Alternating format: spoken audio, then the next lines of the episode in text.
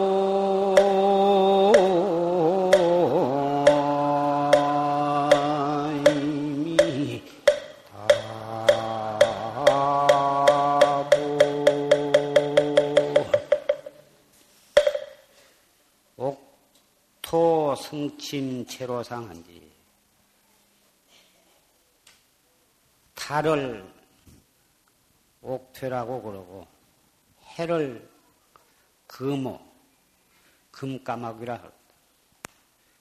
달을 옥으로 만든 토끼 옥퇴라고 그러고 해를 갖다가 금까마귀라고 그렇게 별명을 부르는데 옥, 옥토는 올라 떴다 잠겼다 달이 떴다 졌다 하는 가운데 사람을 늙게 빨리빨리 사람의 늙은 모양을 재촉을 하고 금까마귀가 떴다 잠겼다 하면서 연광을 재촉을 해요. 나이를 재촉을 한다고.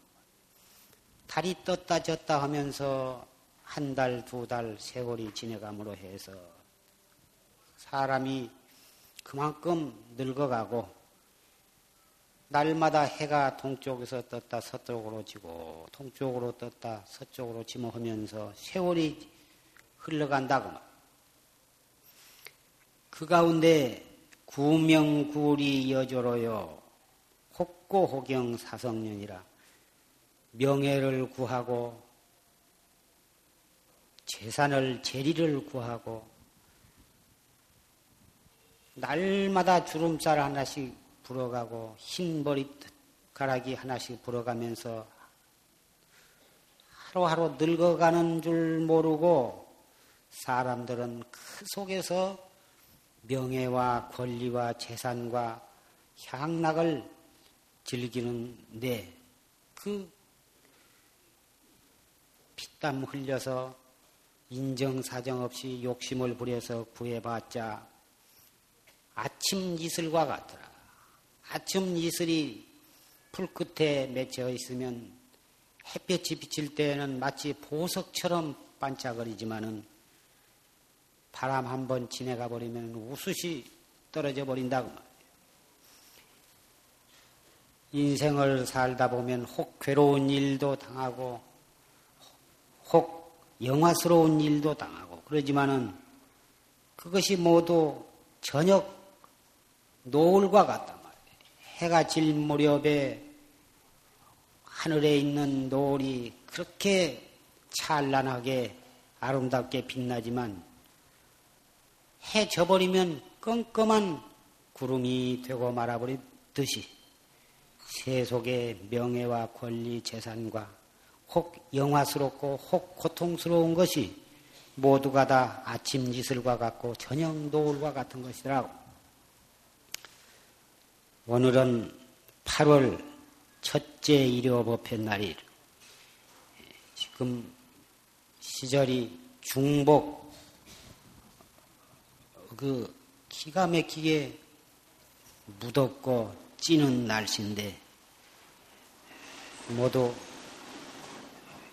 산으로 들로 놀이를 나가고 피서를 나가고 그런 데 이리 이 법당을 가득 이렇게 사부대중이 운집을 했습니다. 어찌 여기 모이신 분인들 바다에 가고 싶지 않고 또 산에 가고 싶지 아니하신 분이 있으리오마는 법회 날을 손꼽, 손꼽아 기다렸다가 모든 계획을 다 미루거나 취소하거나 포기를 하고서 어, 이렇게 모다 모이셨습니다. 또 바다에 가서 며칠 놀기 위해서 갔다가도 중도 폐지를 하고 이렇게 법회에 참석하신 분도 있을 것입니다.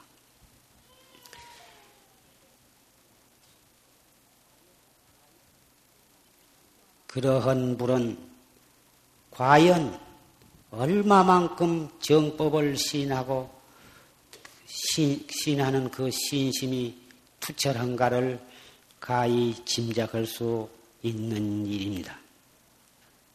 방금 조실 스님의 법문을 통해서 중국의 고봉 스님이 3년을 용맹정진을 해서 만일에 깨닫지를 못하면 죽음으로써 끝을 맺으리라. 이러한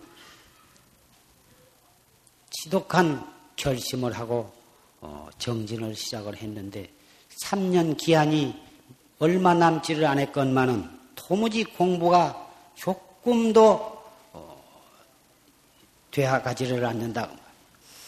혼침과 산란. 방석에 앉기만 하면 조름이 퍼오고 조름이 좀 깨면은 번뇌와 망상이 퍼 일어나고 번뇌와 망상이 좀 가라앉을 만 하면은 또 조름이 퍼.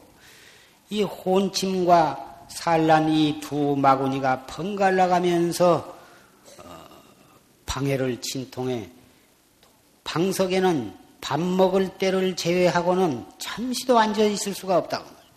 그래서 방석에서 일어나 와서 밖에 나와 가지고 통으로 서로 포행을 하면서 하다가 조금 잠이 깨면은 또 자리 가서 막 앉으면 앉을라 하면 또 잠이 퍼오면 또 일어서서 포행을 하고 밤과 낮을 가리지 아니하고 지독하게 애를 썩건만은 3년이 다 되어도 조금도 공부가 되지를 않는다고 말.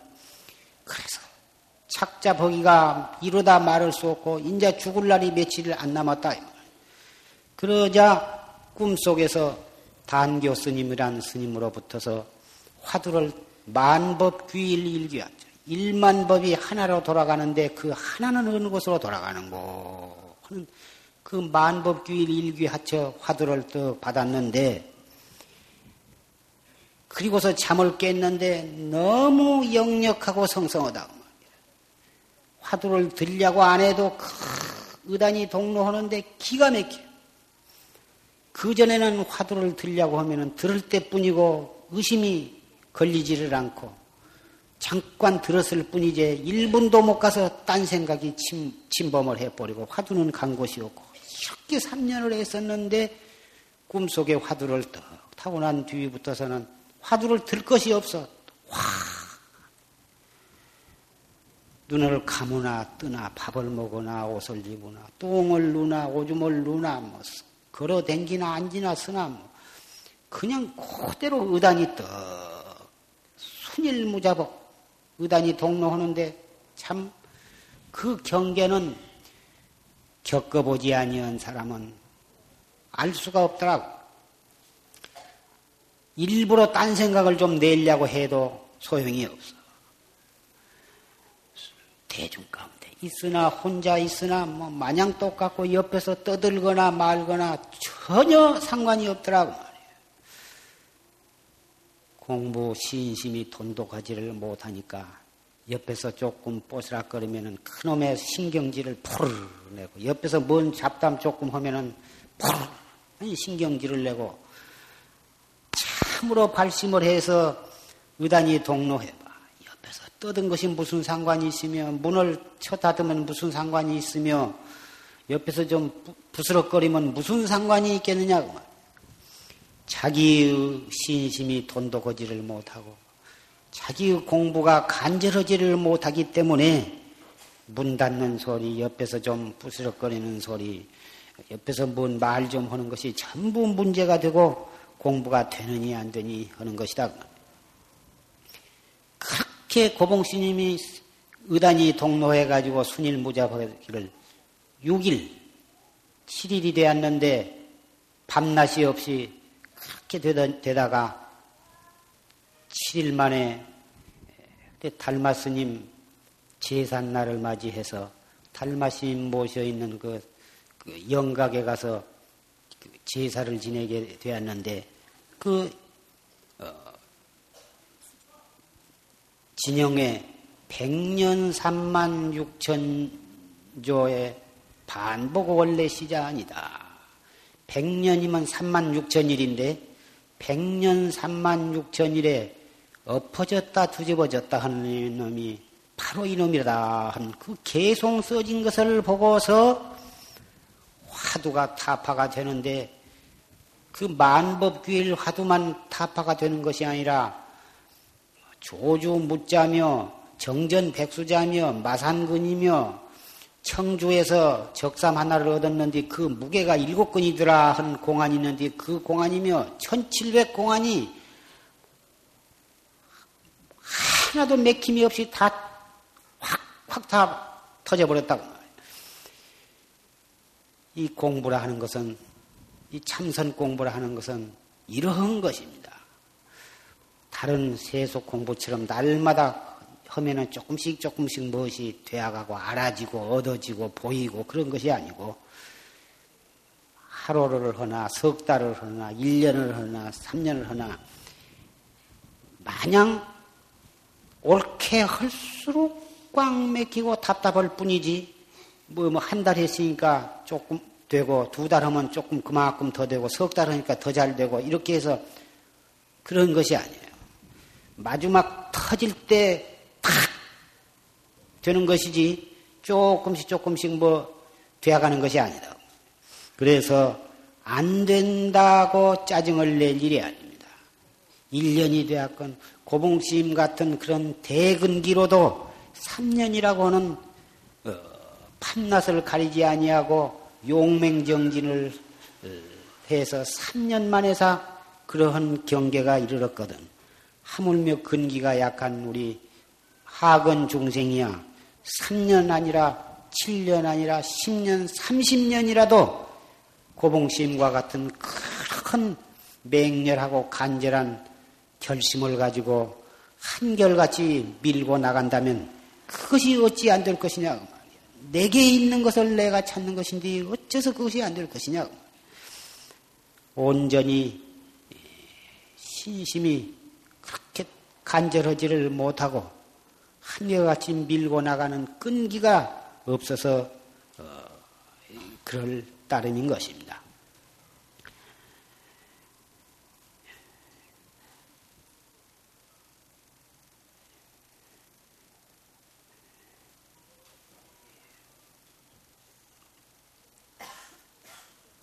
날이 이렇게 덥지만은 이렇게 또 며칠이 안 지내면 또 말복이 지내고 또 입추가 돌아오면 또 서늘바람이 돌아올 것입니다. 덥다고 핑계대고 공부를 안 하고 덥다고 피서를 간다고 법문을 들으러 안 오고 그러면 또 추, 서늘하면 서늘하다고 또 설악산으로 어디로 놀러 댕기고 겨울에 추우면 춥다고 방 안에 들어앉고 핑계대고 법문을 안 듣고 핑계대고 공부를 안 하면은 눈 한 번 감으면 내생인데 내생에 하룻밤 하룻낮에 만 번 죽고 만 번 살려는 그런 지옥고를 누가 내 대신 받아줄 것입니까? 현우경에 부처님께서 말씀을 하시기를 사이국 이웃 나라에 비우건특이라고 나라가 있는데 그 나라는 온통 사견, 삿된 소견을 가진 사람들이 많고 이 정법을 불법성 삼보를 믿는 사람이 극히 귀했습니다. 그 가운데에 우파사나라고 하는 어, 여자 신도 청신녀가 있었는데 그이가 우연히 그 이웃나라 사이국에 놀러 갔다가 거기서 어떤 거사를 만났습니다. 거사한테 참 서가모니 부처님이라는 분이 출세를 하셨는데 그분이 그분은 32상과 80종호를 갖추셨으며 왕궁의 부귀를 어, 버리고서 출가해 가지고 12년 만에 대도를 성취해 가지고 그래 가지고 지금 견성 성부를 해서 설법을 하시는데 그 부처님을 칭견하고 법문을 들으면은 무량억겁 죄가 소멸이 되고 그래가지고 어, 그 법문에 의지해서 수행을 하면은 생사고를 면하고 영원한 행복을 얻는다. 그런 부처님의 그 공덕을 그 거사로부터 듣고서는 하, 나도 한번 그 부처님을 칭견하리라. 그래가지고 마음을 먹고 부처님이 계시는 지원정사로 어, 칭견을 하러 갔습니다. 갔는데 먼 빛으로 봐도 마치 저 하늘에 수천 개, 수만 개의 번쩍거린 그 묻별 속에 둥근 달처럼 먼지서 봐도 대본에 알아차릴 만큼 그렇게 거룩하신 부처님이 많은 제자들의 둘러싸여서 사부대중에게 설법을 하시는데 그 낭낭한 음성이 기가 막히다고 말.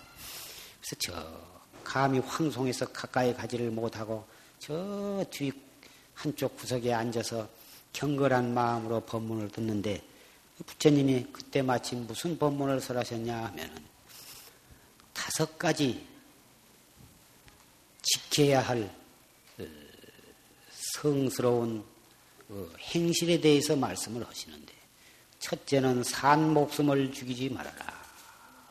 산 목숨을 죽이면은 자리심을 손상을 하고 어, 그래가지고 무간지옥에 떨어져서 한량없는 고를 받되 내생에 다시 사람으로 태어나되 단명보를 받을 것이다. 그런데 살생을 하지 아니하고 오히려 산목 죽을 목숨을 살려주고 이렇게 해서 그런 그렇게 행, 행을 가지면은 세세생생에 건강하게 그리고 수명이 장수할 것이다. 둘째는 도둑질을 하지를 말 것이니 도둑질을 하면은 그 도둑질을 한 죄로 무간지옥에 떨어져서 한량없는 고를 받다가 다행히 사람으로 태어난다 하더라도 빈천고를 받아 가난뱅이 고를 받고 사업이라고 했다 하면은 재수가 없어서 손재를 하고 평생에 빈궁보를 받을 것이다. 그러나 아무 것을 도둑질을 하지 아니할 뿐만 아니라 오히려 내가 가지고 있는 재산을 다른 사람에게 보시를 하고 이리 하면은 그 사람이 세세생생의 거부장자가 되어서 자기도 쓰고 쓰고 남아서 모든 사람에게 베풀을 수 있게 될 것이다. 셋째에는 사음을 하지 말지니 자기 남편, 자기 아내가 아닌 사람하고는 어, 관계를 갖지 말 것이니. 만약에 그런 사음을 하게 되면 무간지옥에 들어져서 한량없는 고를 받다가 나중에 다행히 사람의 몸을 받는다 하더라도 어, 모든 사람에게 멸시를 받고 어, 추한 인간이 될 것이니. 다행히 예, 사음을 하지 아니하고 청정한 행실을 가지면 세세생생의 예, 모든 사람으로부터 존경을 받고 사랑을 받게 될 것이다.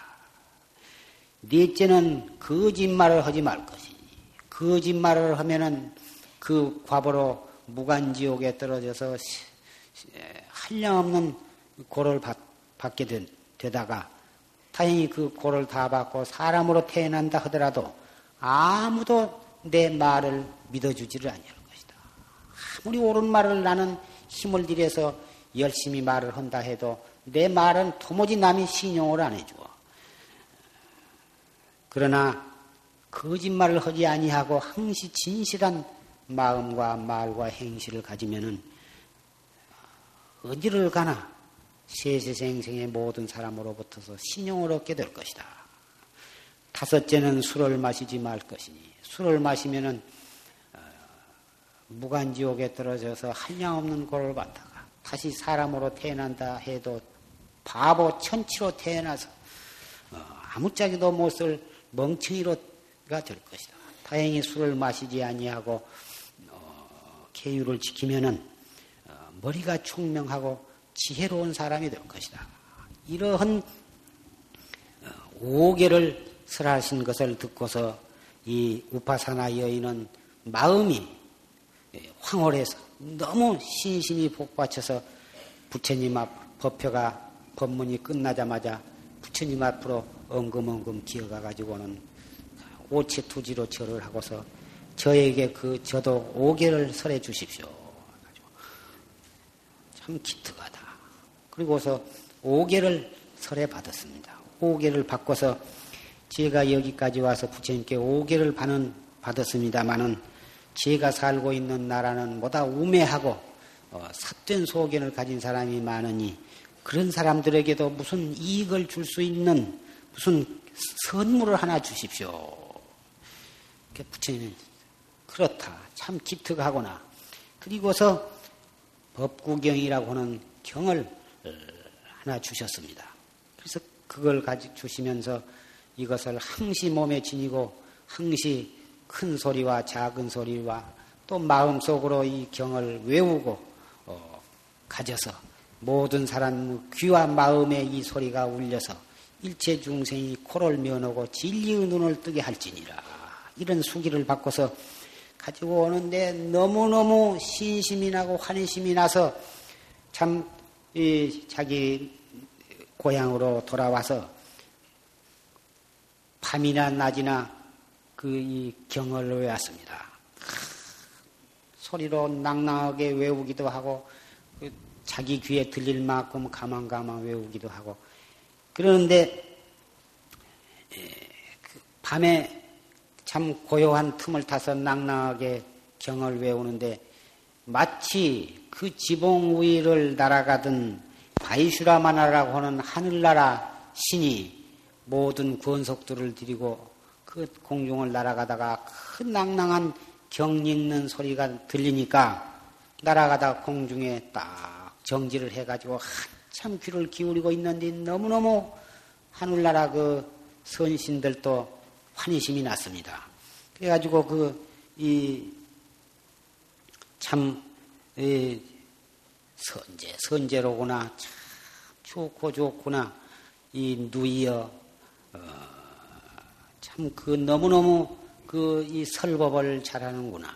이렇게 칭송을 하고, 어, 이 천상에 제일 가는 보배를 내가 선물로 주고 싶지만은 누이는 그것을 받으려 하지 아니할 것이니 내가 좋은 희소식을 하나 전해드리겠다.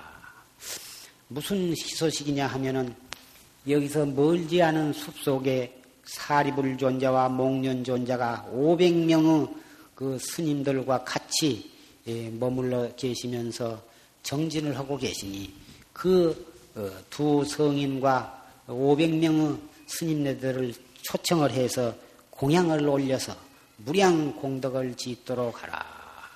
이렇게 하늘에서 그 큰 소리로 그 이, 이 우파사나 여인에게 들려주었습니다. 우파사나는 깜짝 놀래가지고 하늘을 두리번거리고 봤지만은 눈에 보이지 않았습니다. 대관들 당신이 누구이기에 내 이름을 알며 나보고 누이라고 하며 그런 말씀을 하십니까? 그러니까 어, 나는 어, 하늘나라에 사는 그 바이슈라마나라고 하는 천신인데 에, 그대가 너무너무 낭낭하고 아름다운 음성으로 경을 읽고 설법을 하기에 내가 그것을 어, 좋아서 어, 듣고 환심이 나서 내가 이렇게 말하는데 내가 그대 보고 누이라고 한 것은 다름이 아니라 부처님께서는 모든 성현 가운데에 최고의 법왕이신데 나와 그대는 그 법왕 제자이므로 그대와 나는 법 형제간이 되는 것이다. 그래서 내가 그대 보고 누이라고 한 것이니 이상하게 생각할 것이 없느니라. 그리고 어, 저 사리불 존자와 목련 존자와 그리고 500명의 스님네들을 초청하고 공양, 공양을 하면은 그 존자들이 공양을 잡수고서는 반드시 축원을 해 주실 테니 축원을 할 때에 내 축원도 같이 해달라고 부탁을 해줘. 이렇게 부탁을 했습니다.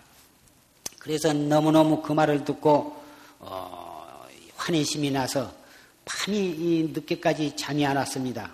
너무너무 기쁘면은 잠이 안 오는 것이죠. 그래서 새벽녘에서 간신히 잠이 들어가지고 잠이 들었는데 예, 날이 동이 튼 정도 모르고 잠을 자고 있었는데 마치 그 집 하인이 예, 산에 나무를 하러 갔습니다. 끔끔할 때 산에 나무를 하러 갔는데 나무를 하기 위해서 저 높은 나무 가지 위에 올라가서 도끼로 가지를 찍다가 저 밑에를 내다보니까 아 거기에 500여 명 스님들이 앉아서 앉아서 참선을 하고 있는데 그 중에 보니까 옛날에 한번 친견했던 일이 있는 사디불존자와 목련존자가 떡 계시거든.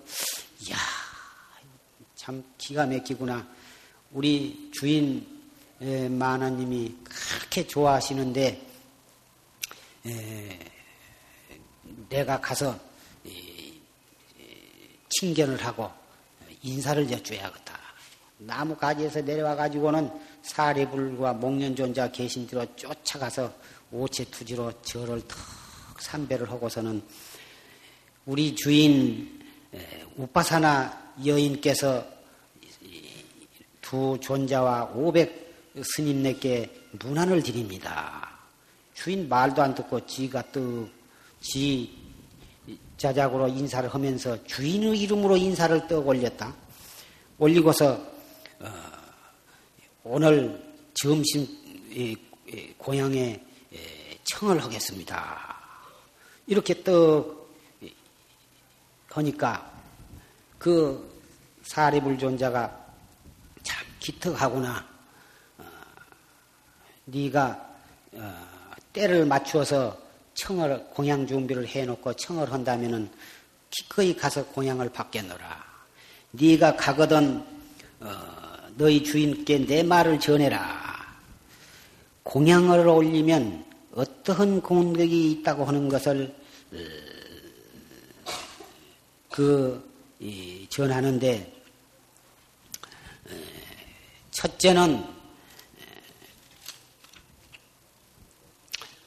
어떠한 공양을 어떠한 분에게 공양을 올린 것이 좋으냐 하면 첫째는 앞으로 먼 뒤로 떠나려고 하는 그런 어, 스님네와 그런 사람에게 공양을 보시를 하면은 좋고 또 먼 여행을 하다가 돌아온 그런 사람은 얼마나 지쳐 있겠습니까? 그런 사람 그런 스님네와 그런 사람에게 에,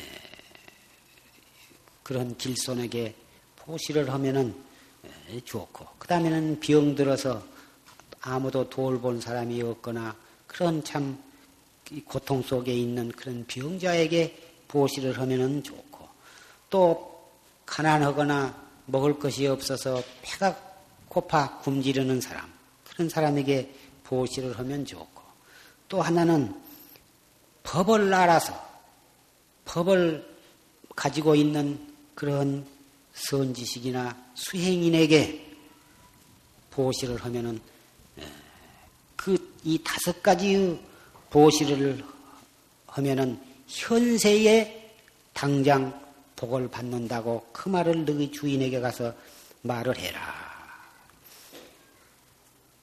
그래서 그 하인은 너무너무 어, 기뻐서 나무도 그저 헌둥만둥 해놓은 놈만 싸서 짊어지고 묶어서 짊어지고 집으로 쫓아왔습니다.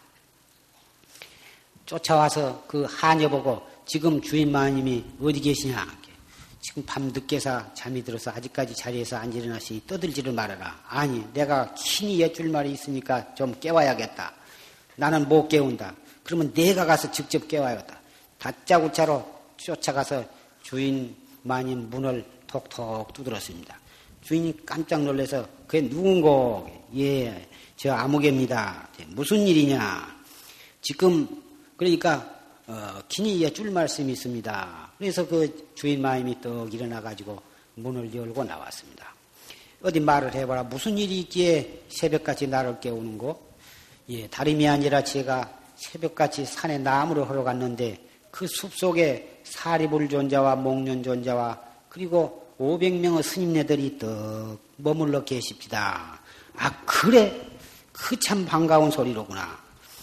그리고서 귀걸이 아주 보석으로 만든 귀걸이를 떡, 두, 두 귀에 걸려 있는 귀걸이를 떡 빼서 그 기쁨, 기쁨을 표할 길이 없으니까 귀걸이를 뽑아서 주고 참 고맙구나. 그런 반가운 소식을 나, 나한테 알려줘서 고맙구나 하고 귀걸이를 빼주었습니다. 또 드릴 말씀이 있습니다. 그 사리불존자, 목련존자께서 다섯 가지 보시 공덕에 대해서 말씀을 해 주셔서 이런 야커야커한 말씀을 해 주셨습니다. 하고 여쭈니까 아 그래 네가 그런 좋은 법문을 듣고 와서 나한테 전해주다니 그런 고마울 도리가 없구나. 칠보로 만든 목걸이를 떡 뺏어주면서 너무너무 고마워서 내가 그 보답으로 내가 이 목걸이를 너에게 하사하노라. 그래서 목걸이를 떡 받아서 목에 걸고서 또 한 말씀 내가 여쭐 말씀이 있습니다. 무슨 말인고? 오늘 점심에 내가 주인만이 말씀도 듣지 않고 공양을 청해버렸습니다. 너희놈! 어른 말도 듣지 못하고 감히 네 멋대로 고향을 청해? 괘씸한 놈 같으니라. 보통 사람 같으면 천명이면 천명 그렇게 말할 텐데 이 우파사나는 그렇지를 않고 야, 과연 그렇지 않아도 내가 청하려고 했는데 어떻게 네가 내 뜻을 알고 그렇게 가서 내 대신 청을 했단 말이냐. 너무너무 고맙구나. 내가 너를 위해서 무엇을 해줘야 옳단 말이냐. 오늘부터 노예를 내가 종의 문서를 불살라버리고 너를 해방을 시켜줄 테니 네 멋대로 이제 자유인이 되어서 어디를 가서 살든지 네 멋대로 살아라. 종의 문서를 불살라버렸어. 너는 집에 있거나 출가를 하거나 산에서 살거나 들에서 살거나 도시를 가거나 어디를 가거나 너는 하늘의 별처럼 하늘의 달처럼 모든 어두운 세계를 비출 수 있는 그런 공덕을 갖게 될 것이다. 이렇게 해서 축원을 하면서 종으로부터 해방을 시켜줬습니다. 그리고서 일어나 가지고 어, 손을 씻고 어, 공양 준비를 하고 손이 모자라서 이웃 사람을 초청을 해다가 가지가지 음식을 맛있게 만들고 그래가지고는 그 종을 시켜서 하인을 시켜서 때 맞춰서 사리불 존자와 목련 존자 공양청을 했습니다. 공양청을 해서 공양을 맛있게 잡수게 했는데 그 공양이 눈으로 보기만 해도 그 빛깔이 아름다워서 먹음직스럽고 그 음식에서는 너무너무 구수하고 맛있는 향내가 나서 참 식욕을 돋구고 먹어보니 산의 진미가 그렇게 다 갖추어져서 참 맛있게 공양을 드셨습니다. 드시고서 법문을 해 주시는데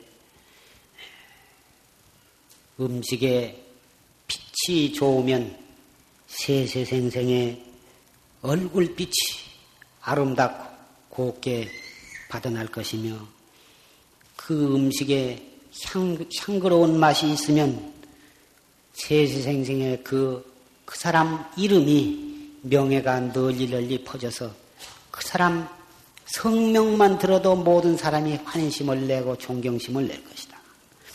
또 음식이 맛이 있으면 무엇이나 자기가 음식이 맛있는 음식, 기왕 공양을 올리되 빛깔이 좋고 또 향내가 좋고 또 맛이 좋으면 세세생생에 무엇이고 마음 먹은 대로 자기 소원을 성취하게 되는 것이다. 그리고 다른 공양도 보시도 좋지만 특히 먹는 음식 공양을 잘 올리면은 세세생생의 힘이 힘이 큰 힘을 좋은 힘을 가지고 태어나게 되느니라. 그렇게 법을 설해 주셨습니다. 그때 우파사나는 제가 한 말씀 다시 여쭐 말씀이 있습니다. 무슨 말인고? 저는 이상에서 항시 그 어떠한 어 스님네나 성인에게 공양을 올리려고 마음을 먹으면 눈에는 안 보이는데 귓전에 와서 일러주는데 이분은 아라함과를 증득한 성인이니라. 이분은 아라, 어, 아나함과를 얻은 성인이다. 이분은 사다함과를 얻은 성인이다. 또는 이분은 개행이 청정한 스님이다. 또는 이분은 개행이 청정하지 못한 스님이다. 또는 이분은 참 지혜가 있는 스님이다. 또는 이분은 아주 어리석은 분이다. 이렇게 귀, 귀에다 대고 일러주는 어떤 신이 있습니다. 그래서 어떻게 하는고? 그렇게 하지만은 나는 모든 스님을 다 같이 아라한과를 증득한 큰 훌륭한 성인으로 알고 다 공양을 올려, 올리고 있습니다. 그렇다. 공양은 네가 그렇게 평등한 마음으로 모든 어, 수행인과 스님들을 갖다가 그렇게 공양을 하니 참 기특하고 기특하구나. 차별심을 가지고 공양을 하지 아니하고 평등한 마음으로 존경을 하니 너의 고향을 받은 사람은 모두가 다 반드시 그런 큰 성과를 성취할 것이다. 그렇게 수기를 주셨던 것입니다. 그 우파사나는 그 뒤에 어떠한 고향을 올렸느냐 하면은 어떤 병든 스님이 그 병에 걸려가지고 영양실조가 되어가지고 도저히 차도가 없이 이, 이, 그 신음을 하고 있는 스님이 있었는데 그 스님을 보고 내가 내일 어, 오정육 어, 오정육을 구해서 공양을 올리겠습니다. 오정육이라 하는 것은 어, 그 짐승, 소나 돼지나 그 짐승이 죽, 죽을 때 죽는 그 현상을 내가 직접 보지 아니한 고기. 또 죽을 때 그 짐승이 죽기 싫어서 비명을 지르는 그 소리를 듣지 아니한 고기. 그리고 나를 위해서 일부러 죽인지 아니한 고기. 그리고 세 사람 손 이상을 건너간 고기 또는 독수리나 범이나 그런 짐승이 먹다가 버린 고기 이러한 다섯 가지 종류의 고기를 다섯 가지 깨끗한 고기다 해서 그 이것을 오정육이라 하는데 제가 이 오정육을 어, 구해 가지고 어, 공양을 올리겠습니다. 이렇게 약속을 했습니다. 약속을 했는데 그 이튿날 어, 고기를 사러 나가니까 그날은 국법으로 일체 살생을 못하고 팔지 못하게 그 제정이 되어 있는 날이라 어느 푸주간을 가도 고기를 살 수가 없었습니다. 그래서 곱으로 삼곱, 십곱을 줄 테니까 고기를 구해달라고 이리저리 다 손을 썼지만은 종래 그 고기를 구하지를 못했습니다. 근데 그 병든 그 앓고 계신 스님께는 꼭 갖다 드리겠다고 약속을 했는데 어떻게 내가 이 약속을 어길 수가 있을까? 그래서 할 수 없이 집안 식구와 아무도 몰래 자기 그 허벅지 살을 어, 도려내 가지고 그것으로 잘 요리를 해서 그 스님께 갖다 바쳤습니다.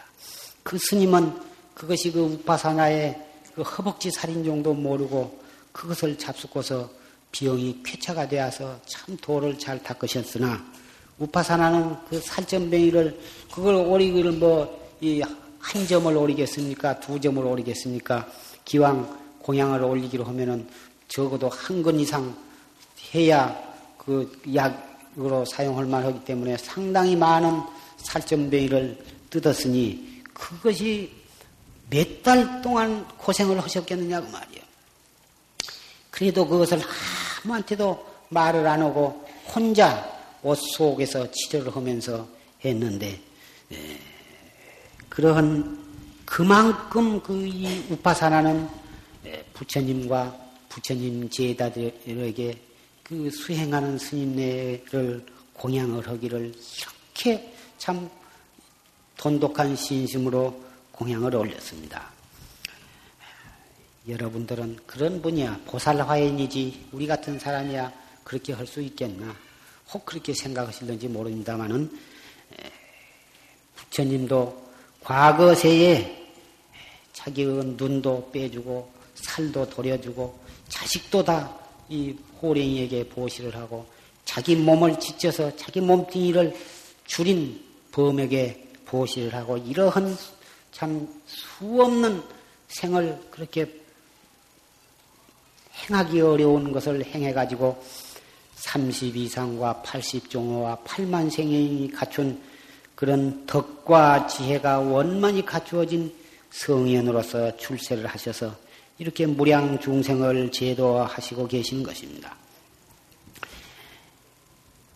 경을 외운 공덕으로도 이만큼 큰 공덕을 쌓아서 어, 대도를 성취하게 하고 또 대도를 성취할 어, 수기를 받거든.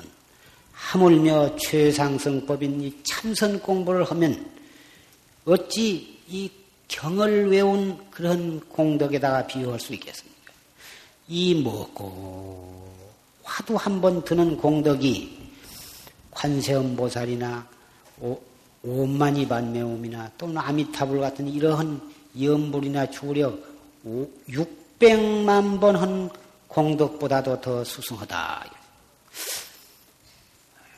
8천세를 경을 외우고 3천급 어, 동안을 청정한 계율을 지킨 공덕보다도 어, 잠깐 동안 이먹고 하고 참선하는 공덕이 더 수승하다 했습니다. 여러분은 참선은 해보면 별 재미도 없고 맨날 해봤자 죽도 먹은 자리요. 무시 돼, 눈에 보인 것이 있고 나타난 것이 있고 1년 이때 3년 내지 10년을 해도 누구한테 내놓을 곳이 하나도 없다고 말이야. 그러니 그 해봤자 별 볼 일 없고 어찌든지 관세음보살을 부른다든지 또는 서공산재를 지내서라도 무슨 소원을 성취한 것이 있어야지 이먹고 해봤자 잠만 퍼오고 망상만 일어나고 참 재미는 없고 이거 예의 그것 조금 좋다고 해봐야 별 볼 일 없다. 이래가지고 버렸다가 또 법문 들어보면 그래도 좋다니까 해보자. 해보면 안 되니 또 그만두었다가 이것 좀 했다. 저것 좀 했다. 천수 좀 외웠다. 금강경이 좋다면 금강경 좀 읽어보고 어, 엄마의 반명을 읽으면 엄마의 반명 해보고 또 기도를 가면 좋다면 기도 좀 해보고 단양으로 갔다가 동해로 갔다 서해로 갔다 좋다고만 험은 발이 달아지게 쫓아다니는데 우물을 파도 한 우물을 파라 이것이 좋은 우물은 조금 파가지고 물이 나는 법이 없습니다. 조금 깔짝깔짝해서 물이 나온 곳은 그건 대개가 다 건수로 장마철에는 풍풍 나오다가 며칠 지내면 바짝 말라서 가뭄에는 물 한 방울 안 나오는 것입니다.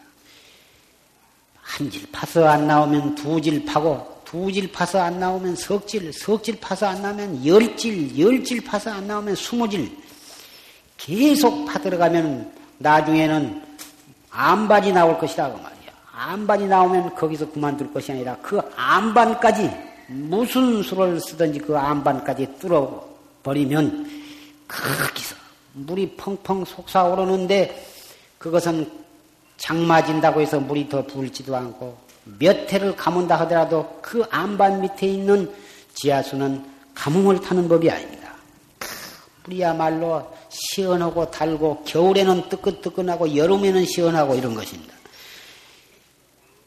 돌을 닦으면 세세생생에 쓰고 쓰고 남을 공덕이 그 속에 있고 세세생생에 누리고 누려도 다함이 없는 영원한 행복, 영원한 재산이 거기에 있는데 어찌 조금 깔짝깔짝 해가지고 얻기를 바란다면 그것은 욕심이 태과한 사람인 것입니다. 안 된다고 그만두어 가지고서는 세세생생에 무엇을 해먹고 살겠습니까? 세속에 조그마한 사업 하나도 몇 번을 실패하고 죽을까 말까 참 이러한 피난 고통을 겪으면서 되풀이하면서 해가지고 마침내 성공하는 법인데 이 최상법 무상대도가 그렇게 간단하게 쉽게 될 것을 어, 바래서는 안 될 것입니다. 안 될 때에 오히려 더 용기와 지혜와 끈기로서 밀고 나가는 그러한 어, 사람이 아니고서는 대도를 이루기는 어려울 것입니다. 그렇다고 해서 이 도가 어려운 것만을 내가 얘기한 것이 아니라 도라고 하는 것은 내게 있는 것을 내가 찾는 것이지. 저먼 데가 있고 저 깊은 무슨 바다 속에가 있고 그런 것이 아니라 지금 이 말하고 있는 이 말을 듣고 있는 놈 밥을 먹을 때 똥을 눌 때 썽을 낼 때 슬퍼할 때 바로 거기에 내가 차지해야 할 본바탕 마음이 거기에 있는 것입니다. 그래서 언제나 앉았을 때나 섰을 때나 일할 때나 속이 상할 때나 슬플 때나 괴로울 때나 그때 그때가 바로 내 본마음 찾는 수도장인 것입니다. 그 자리에서 한 걸음도 옮기지 말고 1초도 옮기지 말고 그 자리에서 바로 이먹고 이렇게 간절한 마음으로 화두를 드러나가는 것입니다. 그렇게 지내고 이틀을 그렇게 지내고 사흘을 한 달을 1년을 이태를 3년을 이렇게 한결같이 밀고 나가면 헐려고 안 해도 어떤 찰나에 더 화두가 들어지게 되는 것입니다. 이 자리에 앉아 계신 사부다님 가운데에는 이러한 경험을 다 해보신 분도 많이 계시리라고 생각을 합니다. 이건 결정코 있는 것이고 오는 것이고 이루어지는 것입니다. 그러한 깊은 신념을 가지고 해야 할 것입니다. 왜 이것이 되느냐 하면 우리는 본래 부처님이기 때문에 그런 것입니다. 교, 경에는 우리도 불성을 가지고 있다 했지만 불성을 가지고 있다 하니까 불성이란 게 뭐냐? 무슨 보물 덩어리냐? 무엇을 가지고 불성이라고 하냐? 불성을 가지고 있다고 한 표현을 달리 바꾸어서 말하면 우리도 낱낱이 다 부처님이다 그 말이야. 보물에다 보석에다가 비교하면 보석이 문지에 덮여 있는 상태다. 문지에 덮여 있어서 그 보석 그 빛이 밖으로 나타나지 아니할 뿐이지 아무리 문제가 끼어서 어, 끼어 있다고 해서 그 보석이 보석 아닌 것이 아니거든. 그 문제만 닦아버리면 찬란한 오색이 찬란한 빛이 나올 것이고 닦지 아니하고 놔두면 계속 문제에 파묻혀 있을 뿐이지 보석임에는 다름이 없다고 말이야. 우리도 분명히 부처님인데 다못 번외 속에 가리워져 있는 부처님이다 말이야.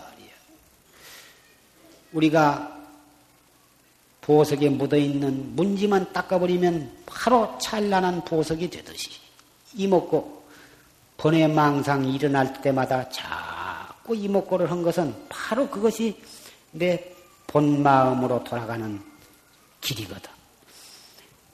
본래 부처인데 새로 부처가 될 것이 없건만은 그래도 닦아야지. 문지를 닦아내야 찬란한 빛이 나고 나듯이 닦지 않냐고 놔두면 무량겁을 두고 문지에 쌓여 있는 보석과 같아서 빛을 발휘할 수가 없어. 그렇기 때문에 열심히만 닦으면 반드시 되게 되어 있는 거다. 어느 보석이 문지 닦아서 번쩍거리지 않을 보석이 어디가 있겠느냐. 그러한 신념을 가지고 여자 나는 무식하다. 나는 머리가 좋지 않다. 배운 것이 없다. 나는 이미 늙었다. 나는 힘이 없다. 그건 다 스스로 자기가 자기를 버리는 것이에요. 도 닦는데 가장 큰 옳지 못한 생각이 무엇이냐 하면은 자포자기 하는 것입니다. 자포자기 한 사람은 도저히 어떻게 해볼 수가 없는 것입니다. 나도 할 수 있다고 믿고 하면 된다고 믿고 나도 부처다고 일단 믿고 되던 사람은 아무리 어리석건 바보건 천치건 여자건 나이가 많건 상관이 없이 그 사람은 귀엽고 되고만 마는 것입니다. 저 밑에 낭떠러지에 떨어진 사람을 저 위로 끌어올리려고 할 때에 본인이 기어 나오려고 한 사람은 손을 뻗쳐주어도 올라올 것이요. 장대나 어떤 노끈을 던져주어도 그 사람을 끌어올릴 수가 있을 것입니다만은 본인이 올라오려고 하지 아니한 사람은 위에서 아무리 어떻게 해주려고 해도 어떻게 해볼 수가 없는 것입니다. 본인이 안 올라오고 뒤로 자빠지면서 올라오려고 노력을 하는 사람은 어떻게 끌어올려 주겠습니까? 삼세 제불이 출연을 하신다 해도 본인이 이를 갈아붙이고 발버둥을 치면서 하려고 대든 사람이라야 되는 것입니다. 이 가운데 계신 모든 청신사, 청신녀 사부 대중은 우파사나와 같은 그런 신심을 가지고 보시 공덕을 쌓고 경을 외우고 화두를 들고 참선을 하신다면한 사람도 나고자가 없이 다 같이 불도를 이룰 날이 머지않은 장래에 올 것을 저는 믿고 기대를 하는 바입니다. 위타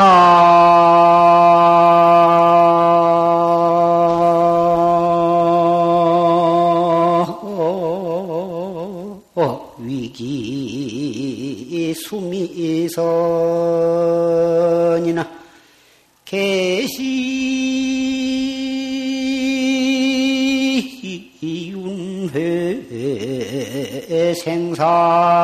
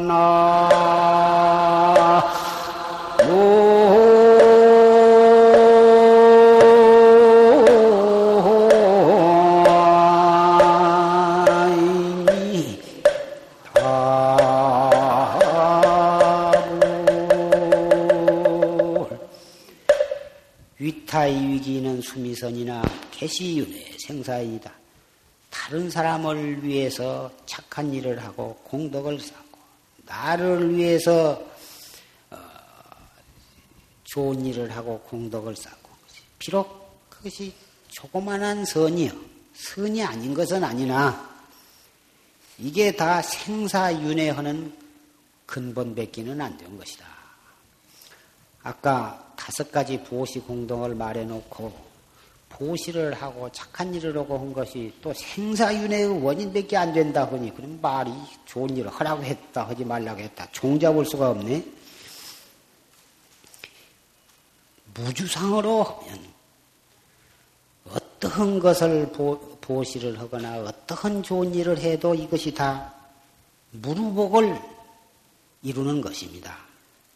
아무리 좋은 일을 해도 유주상 내가 이런 좋은 일을 했다 상을 내고 아주 공투세를 하고 자랑을 하고 이것은 상에 있는 상에 집착하는 선행이기 때문에 이것은 유루복이 되어서 그 공덕 지은 만큼 반드시 천상에 태어나거나 또는 인간에 태어나되 최고의 복을 받고 하겠지만 유루복이라 하는 것은 반드시 언젠가는 다할 날이 있는 것이다. 하늘에다 대고 화살을 쏘면 아무리 기운이 센 장사가 활을 쏜다 하더라도 올라가면 올라가면 다시 떨어졌지 지가 계속 무한대로 저 하늘나라로 계속 올라가는 법은 없거든. 그래서 큰 복을 짓건 작은 공덕을 쌓건 항시 무주상으로 해라 이것입니다. 무주상으로 하면 그것이 다 영원한 무루복을 무루복의 그 과보를 받게 되는 것입니다.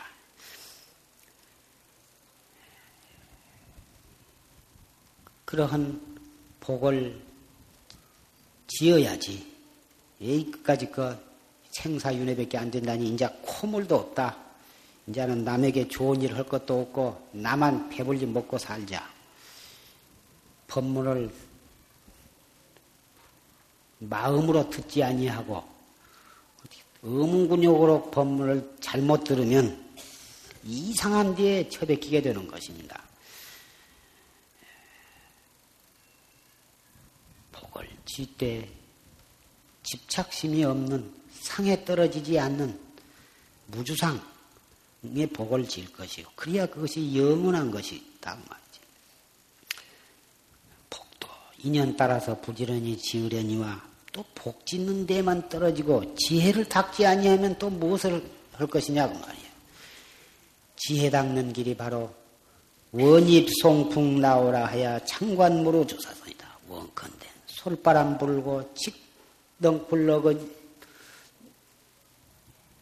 얽힌 사이로 달빛이 비치는 그런 데에 들어가서 길이길이 셈이 없는 조사선을 관하리라.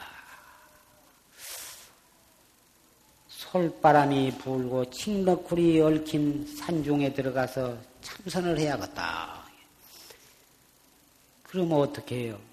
집안 다 살림 다 그만두고 나도 참선을 하려면 저 산중으로만 들어가야겠냐. 그러면 산중에 안 들어가면 참선을 못 하냐면 그게 아니라 인연 따라서 산중에 들어가서 헐만 하면 백번이라도 들어가서 하면 좋고 또 여러 가지 사정이 있어서 들어가지 못할 아까도 말씀드린 바와 같이 있는 그 자리에서 장에서 장사를 하는 사람은 시장 바닥에서 큰 우글거리는 속에서 장사하면서 이 먹고 가정에서 살림을 하는 사람은 가정에서 살림하면서 앉으며 이먹고 쓰면서 이먹고 손님 접대하며 이먹고 살림하면서 이먹고. 회사에나 관공서에 나가서 사무 본 사람은 사무 보면서 이제 걸터 앉아서 이먹고 걸어가면서 이먹고 출퇴근하면서 이먹고 속이 상할 때 이먹고 괴로울 때 이먹고.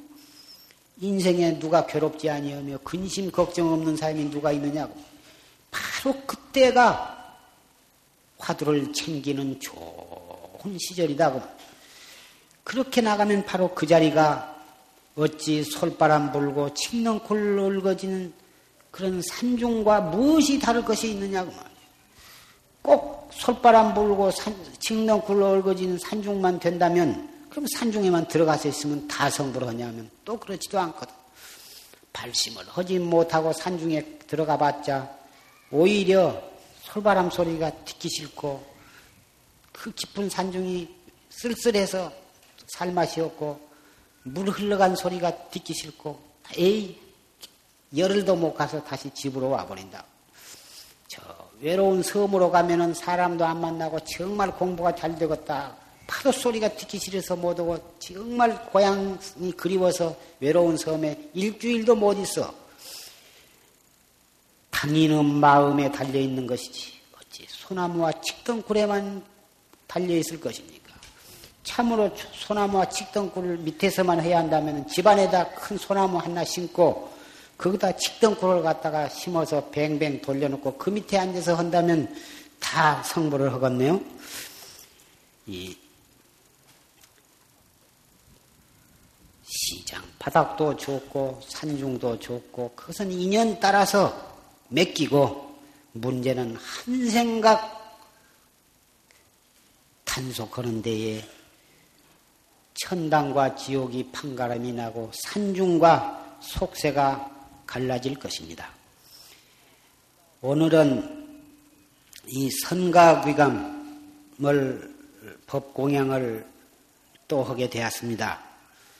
얼마 전에 선가귀감을 법공양했습니다마는 그때는 시일이 촉박해서 교정을 원고를 잘 다듬지를 못하고 어, 이미 그 발간되어 있는 그 책을 어, 그대로 좀 확대만 해서 발간을 했고 교정도 또 제대로 뭐 볼 시간이 없어서 여러 가지가 섭섭한 대목이 많았습니다.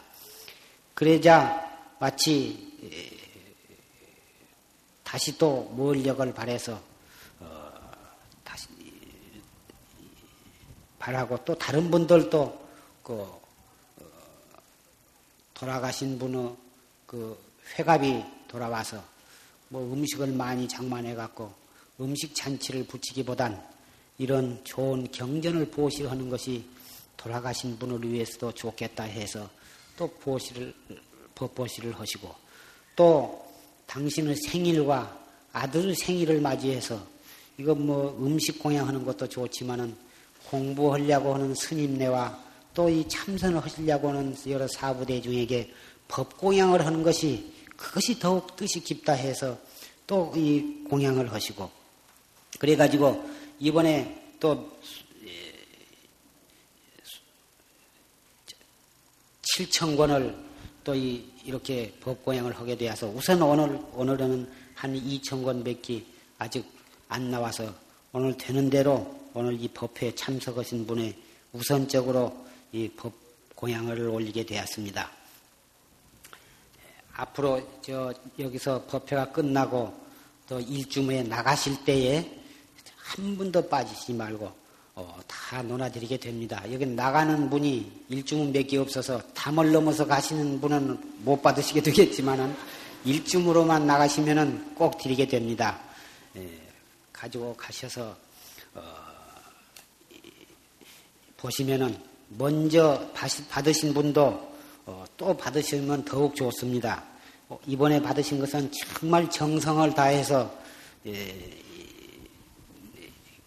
교정을 받고 또 그 원고를 참 정리를 해서 성의를 다해서 했습니다. 어, 혹 잘못된 점이 있을는지 모릅니다만은 잘 다 접어보시고요. 그런데 뒤에 이 색인이 붙어 있는데 이 색인을 보면은 이 경 속에 있는 보다 그 그것을 알고 싶으면 이 가나다 순으로 되어 있는데 예, 그걸 보면 그 페이지 수가 있어서 그 페이지를 떠들면 딱 나오게 되어 있는데, 이 출판소에서 조금 이, 이 페이지를 잘, 이, 잘못 매겼습니다. 이 서산대사 사진을 여기 다 처음에는 안 넣기로 했다가 서산대사 그 참 그, 그, 거룩한 큰 스님의 책의 저자이신데 그 모습을 한번 보는 것도 참 신심이 나고 공덕이 있으니 그 사진을 넣게 해달하는 것이 어떻겠냐. 여러 스님네들이 청을 해서 늦게서 이 사진을 넣게 되니까 페이지가 한 장이 불어났습니다. 그래서 이 페이지를 어, 한 장을 하니까 이 페이지씩이 불어났는데 그래서 그 이 페이지씩을 불어서 다시 페이지를 매기고서 이 색인의 페이지를 깜박하고 이걸 고치지 않고 그냥 했습니다.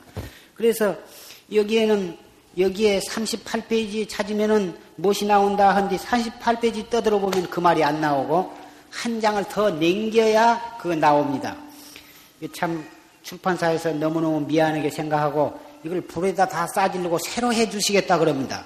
그런지 이거 그것 좀 알고 이해를 하고 보시면 될 것을 어찌 아까운 소중한 것을 갖다가 불에다 싸질 것이 있겠습니까?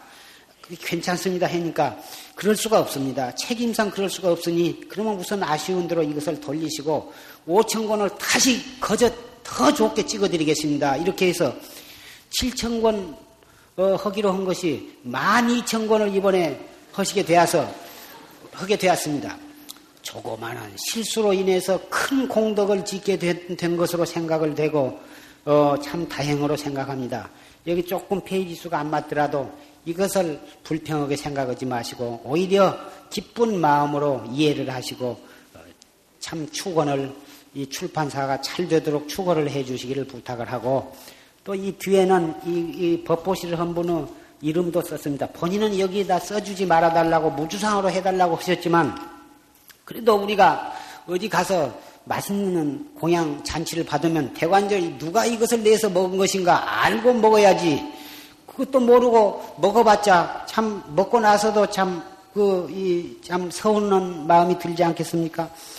내가 무주상을 하라고 하면서 본인은 참 무주상으로 해서 여기다 이름을 도저히 밝혀주지 말아달라고 신신당부를 했지만 그래도 우리가 그럴 수가 없다 해서 여기다 이름을 썼습니다. 그러니 여러분도 이 경을 떠들어 보실 때마다 이 여기에 써 있는 그 보시자를 위해서 간 절한 마음으로 축원을 해 주신다면 그 축원해 주신 공덕으로 맨 먼저 여러분 자신이 그 공덕을 받으시게 될 것입니다.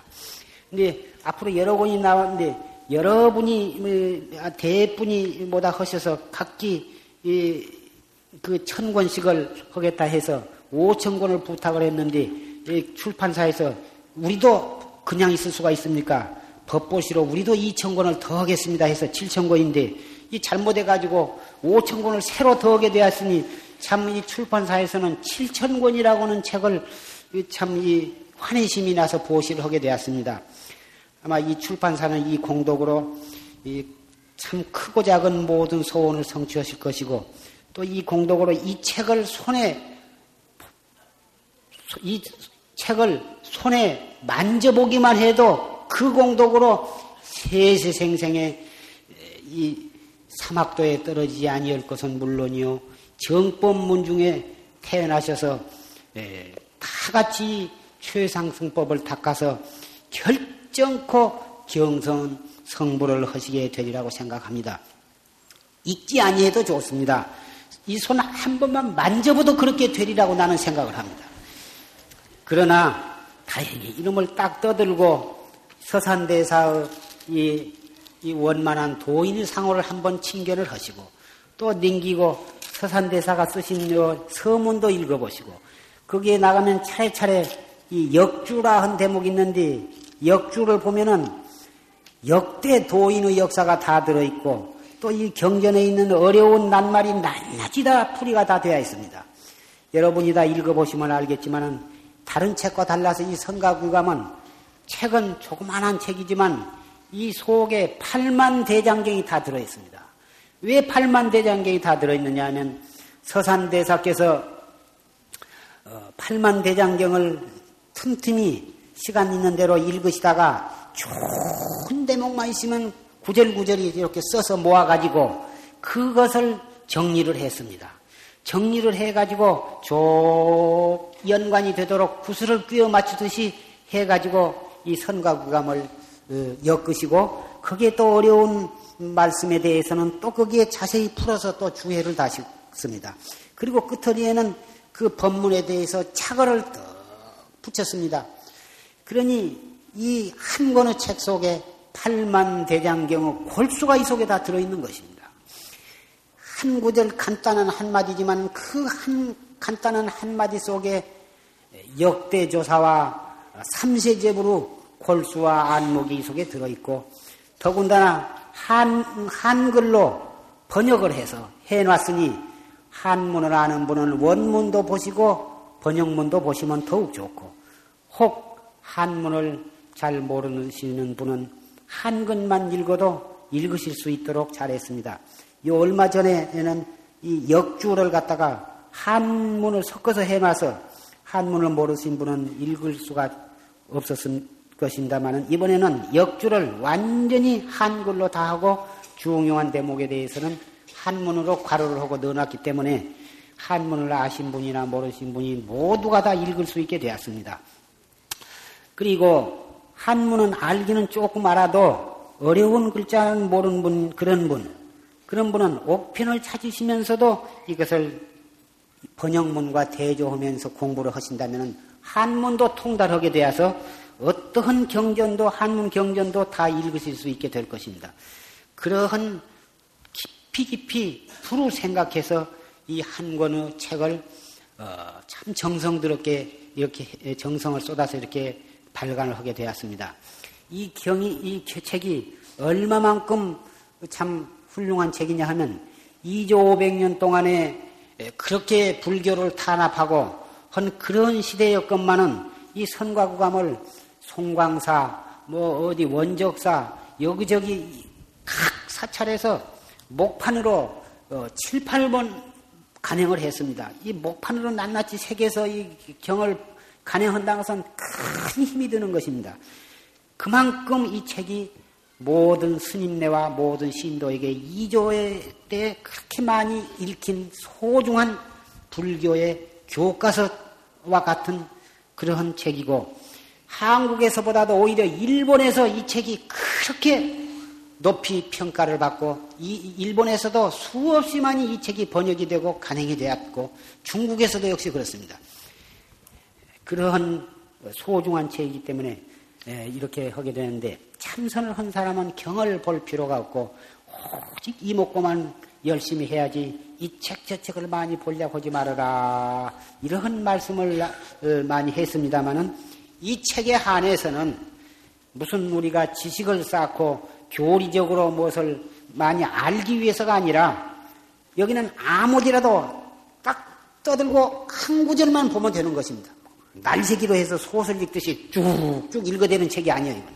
아무지도 좋습니다. 여기 번호가 71, 2, 3, 4, 70이온 게 73도 좋고 54도 좋고 아무데도 딱 뜯어두고 한 구절을 딱 눈으로 읽는 것이 아니라 마음으로 읽는 거예요. 딱 보고 글 속에 있는 글을 읽지 말고 그 글 속에 뜻을 읽어야 하거든. 딱 보면은 화두가 제절로 신심이 일어나 신심과 분심이 일어나면서 의단이 동로하게 될 것이다 그 말이에요. 그렇게 되거든. 탁고서 참선을 하지. 아따, 좋은 말씀이 있구나. 더 읽어보자. 더 읽어보자. 찾고 찾고 문자만 탐해가지고 다 읽어보고. 읽어보니까 별거 없구나. 이거 안 되거든. 한 구절을 읽어도 마음으로 읽어서 그 뜻을 취해가지고 나의 도의 양식을 삼아야 할 것입니다. 오늘 이렇게 받아가시고 또 앞으로 또 나오면 다음에 백중날에 나올런지 또 다음 법회에 나올런지 모릅니다만 그때 나오면 내가 또 논하드리려고 그래요. 책이 좋으니까 몇십 권이라도 받아서 처져 쟁여놓으리라.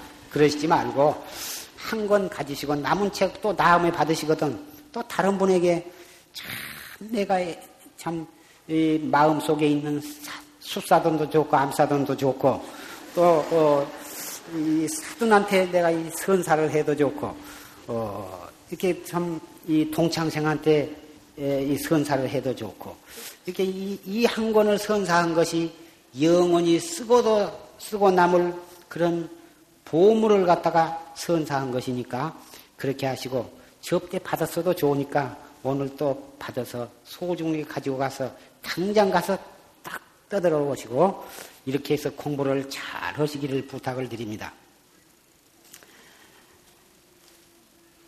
추지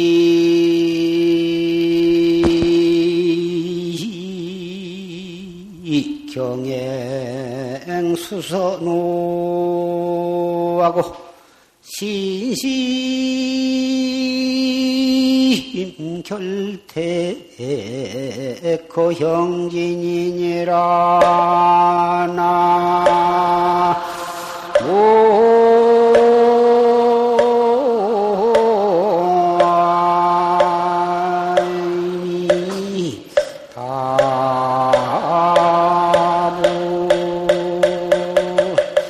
형지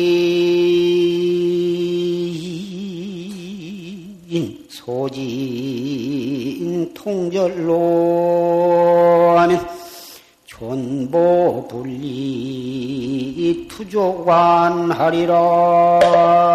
나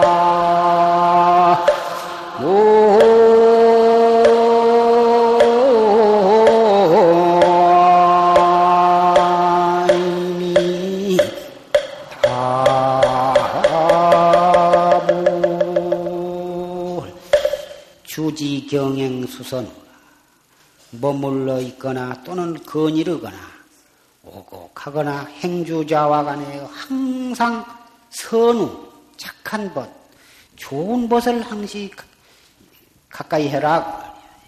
가까이 해가지고 신심 결대 거영진이라 몸과 마음에 가시와 가시덤불과 띠끌을 갖다가 깨끗이 씻어버려라.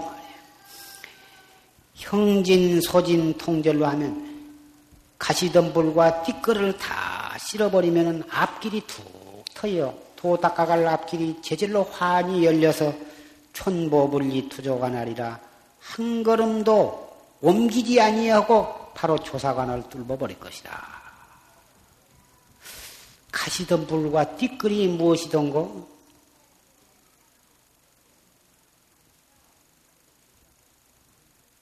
버리려고 하는 생각.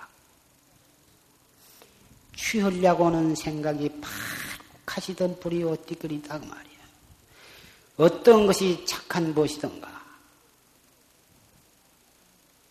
광범위하게 말하면 부처님도 우리의 착한 것이요. 역대 조사와 삼세 제불과 모든 선지식도 착한 것이요. 청정한 계율을 지키고 수행하는 스님네들도 착한 것이요. 다 같이 세속에 살면서, 살면서도 불법을 믿고 훌륭한 마음을 가진 사람도 착한 것이다. 어찌 그것만 착한 것이겠는가? 나를 해고자 하는 왼수도 착한 것이요. 이 세상의 모든 산광과 오륜을 저버리는 나쁜 사람도 착한 것이다. 왜 그것을 착한 것이라고 하냐? 나쁜 짓 하고 나를 해고자 한 사람을 보고 그대로 따라서 배우라는 것이 아니라 그것을 보고 나는 그렇게 하지 아니라고 생각한다면 그것도 배우는 것이요. 그것을 보고서 무상을 깨달라도 그 착한 것이요. 그런 것을 보자마자 화두를 떠 튼다면 어찌 그것들이 모두 착한 것이 아니겠느냐. 최상승법에 있어서는 그래서 일체가 눈으로 보는 것, 귀로 듣는 것, 코로 냄새 맡는 것, 혀로 맛보고 손으로 만지고 뜻으로 아는 것, 일체 삼나 만상 두두 물물이 선지식 아닌 것이 없고 불보살이 아닌 것이 없어. 그래서 버리고 취할 것 없는 것이 바로 띠끌과 가시덤불을 실어버리는 돌이요. 거기에 조사관이 어찌 안 열릴 것인가?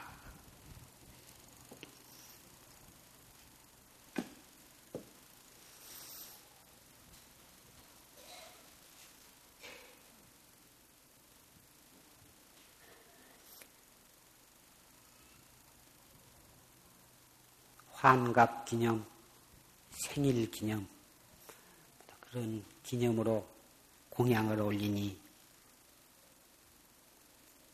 맛있게 고향을 하시고 마음의 양식을 취해서 도업을 성취하시기를 다시 한번 축원하고 보시자의 모든 소원이 성취하시고